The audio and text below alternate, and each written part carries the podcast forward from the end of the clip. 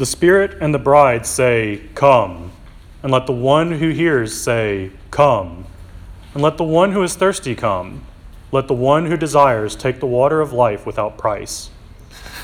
Revelation chapter 22, verse 17. Let the words of my mouth and the meditation of my heart be always acceptable in your sight, O Lord, my, my rock and my redeemer. Please be seated.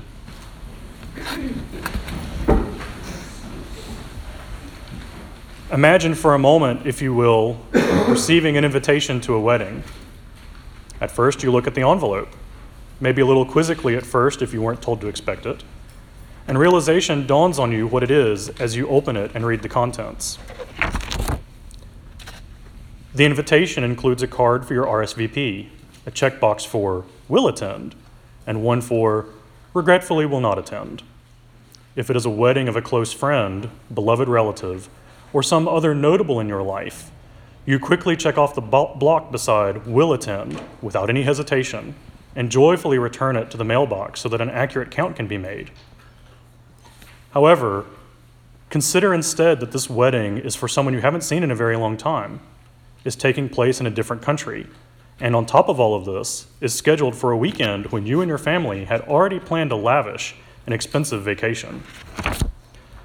Maybe you have already purchased tickets to visit Disneyland with your children, or to go on a fancy cruise with your wife for your anniversary, or a once in a lifetime island vacation. Faced with this, I'd be surprised if most of us aren't as quick to check will attend or more inclined to express our regrets. Now let's take it a step further. You open the invitation, and not only is it for someone you've never met in your life, being held in a different country, but where the date is customarily placed are the letters TBD. Upon reading more into the invitation, you find that the RSVP is asking your invitation of the bridegroom. I think most of us would frankly be taken aback and somewhat offended by such an invitation. What an imposition! How can I decide if I want to attend or can attend if I don't know when it's taking place? And who asks their guests for an invitation to a party they are throwing? Wouldn't you feel justified in tossing the invitation aside, or at least delaying your decision until the plans were more firmly in place and the picture clearer to you? This picture of invitations is what I want us to have in mind today as we consider one of the last great simple prayers of the church, recorded at the very end of Holy Scripture. Father Ben preached last week on the indwelling of God in those who believe, and this lesson is sort of a companion to that. Today is the Sunday after the Ascension. On Ascension Day, we remembered that Jesus returned to be with the Father 40 days after his resurrection from the dead. This is the last Sunday before Pentecost.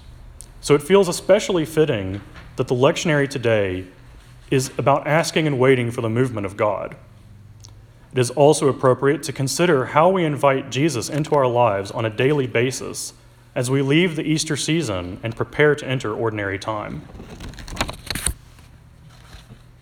Reading the lessons in preparation for today, I was drawn repeatedly back to Revelation chapter 22, verse 17, and the seemingly strange invitation that we are extended. At first glance, and stripped of surrounding context, it sounds like the Spirit and the bride are saying, Come to the wayward soul. If I stop there and cut short the reading, I'm sure that I could talk only about the way the people of God are to be welcoming to one another and to the world outside. This is an important topic, to be sure, especially in this time of division and distrust in our country.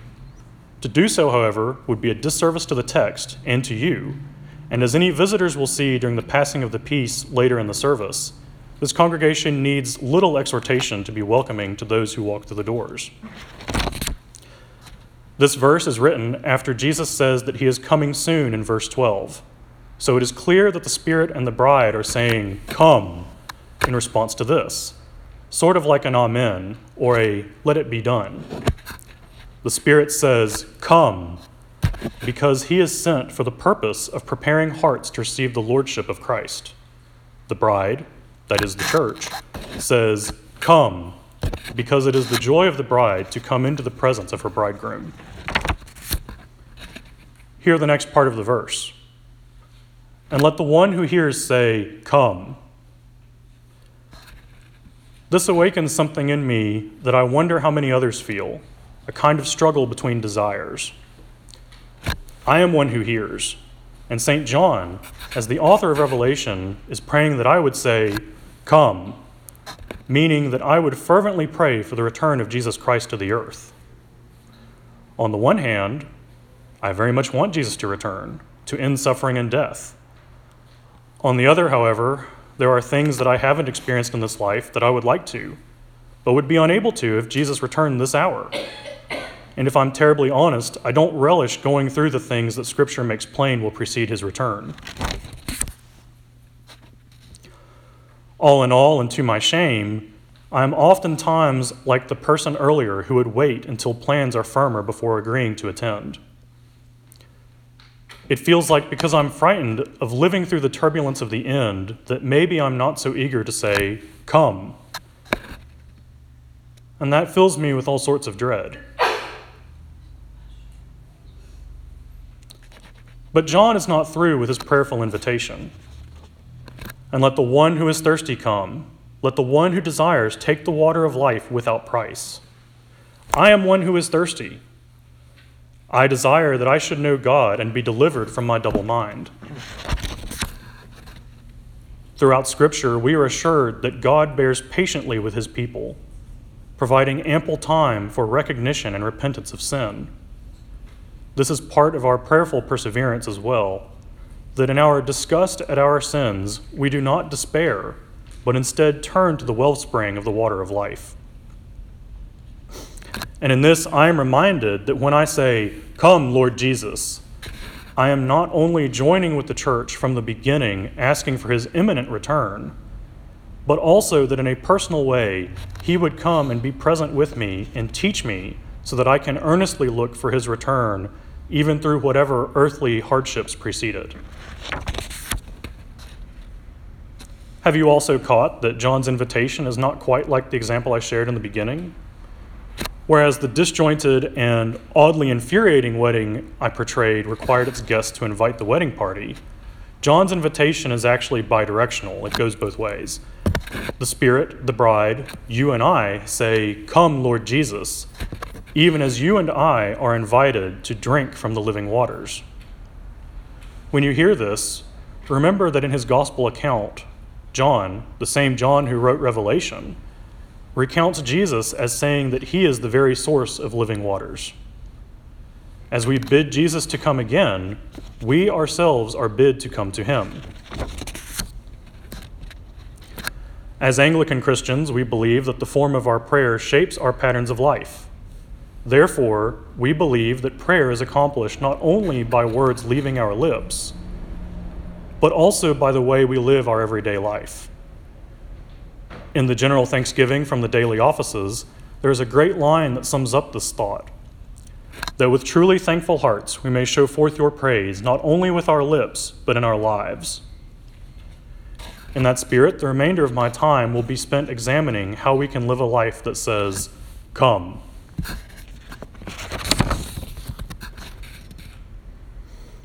In preparing this lesson, I originally listed out three areas of invitation prayer, obedience, and self sacrifice. As I tried to organize the thoughts along those lines, I kept coming back to the thought that really self sacrifice is the core of the life of invitation to Jesus. This is borne out when you think about what it is to pray and to be obedient. When I pray, I'm sacrificing pride in the very admission that I need to pray. Prayer is, by definition, an act of pleading from an inferior to a superior. Similarly, when I follow our Lord's commands, I give up my agency and hold myself in subjection to his will and desires. The life that says, Come, Lord Jesus, lives sacrificially first for Jesus. The beginning of this sacrifice is to recognize the lordship of Christ in prayer and the study of the scriptures. Once we accept the example of his leading, we seek to perform sacrificial works out of obedience to the command to love God and our neighbor. We must pray and study the scriptures daily. This sounds rote and trite and maybe a little formulaic, but it is nonetheless true. In order to live a life that says, Come. We must be able to regard Jesus as that beloved in our life, whom we would never hesitate to rush off to see no matter the cost. This prepares us so that we respond to the wedding invite more in the first way, without worries about when or how far away, or things we don't understand in the invitation. In human relationships, the way we grow close enough to others so that we would have this response is in spending time with them, getting to know them better. Before we were married, the way I got to know Claire was by spending time with her on dates, talking to her for hours on the phone, and, in the information age, exchanging countless emails and texts. The point is, in spending time with her, she became important to me to the point that I would do anything reasonable and innocent to please her. Likewise, we must spend time getting to know Jesus. He freely makes himself known to those who want to know him. The picture used multiple times in the Bible, as alluded to earlier, is that of a freely available spring of water. The only bars to getting to know Jesus are the ones we place in front of us. Practically, the way we spend time with Him is in prayer. Whether this is through the observation of daily office prayers or just momentary silences with our hearts turned to God, our prayers become those sweet moments spent with a dear friend, with a dear and close friend. The way we come to know him is in reading the whole of Scripture, as Jesus is present in the Old Testament as well as the New, with an ear constantly listening for what God wants us to hear. The daily offices are especially useful for these purposes by combining the hearing of Scripture and our responsive prayers. We are also called to obedience to Jesus as the Lord of our lives. When we say, Come, we are saying that we will accept his leading and will do what he asks of us. Jesus tells his disciples many times that the one who loves him will follow his commandments. Whether this is in resisting temptation, caring for the poor and needy, healing the sick, or following the calls of God in our lives, we live out our prayerful invitation when we obey our divine master. In his divinity, the Lord Jesus inhabits our being, as Father Ben preached last week. This cohabitation allows us to know him more intimately than we could any human. In following his commandments, we live the life he lived. And in his living within us, he helps us in the doing of the things he commands. Unlike almost all earthly masters or governors, who command their charges to do things they themselves would never do, Jesus did not exempt himself from the commandments of God. The commandments of God are life giving, as Jesus affirms when he says that his yoke is easy and his burden is light. In living a life that follows his leading, we respond to the second part of John's prayerful invitation to come to the waters of life. Following commandments seems to be inherently practical Unsurprisingly, however, we humans excel at finding ways to overcomplicate matters, and I'm sure those who know me well would say that I'm exceptionally gifted in this area. We find ways to exempt ourselves by reading into the text caveats and loopholes and exit ramps to get out of doing the things that we find uncomfortable. I especially find this is true for me in performing acts of mercy to strangers. This is probably the area where I have the most difficulty. I know that I should strive to do the things that Jesus did unreservedly, but often I allow my fears and uncertainty to drive me into paralysis until the opportunity to do the thing that is pleasing to God has passed. If you are like me and struggle with how to act in the moment to show mercy, then let me commend the discipline of almsgiving while we pray together for discernment and growth. The language Jesus used in talking about giving to the needy, saying when, not if you give, makes it a clear expectation of something that a disciple of our Lord does regularly. Giving money to the poor, either directly or through the church, is a perfectly valid way to show mercy. I've heard many people say that they wouldn't give money to a beggar because they wouldn't trust what they would do with it. I have said this myself and had myself thoroughly convinced that under the right circumstances, I would fulfill whatever material need was unmet. Surely it was mere coincidence that those right circumstances seemed to almost never come about. But I became convicted that my supposed reasonableness was competing with the Spirit's urging to act mercifully.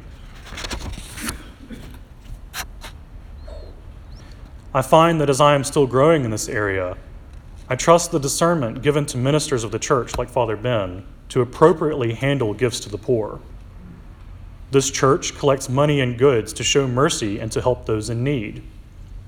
If you want to participate in this, there's a small box in the back near the doors for giving money to the needy. Additionally, one of our regular congregational activities is filling uh, the purple bucket in the back, uh, in the vestibule, uh, which collects assorted items for different vulnerable groups. If you want to give through the church in some other way, I encourage you to talk to Father Ben this week.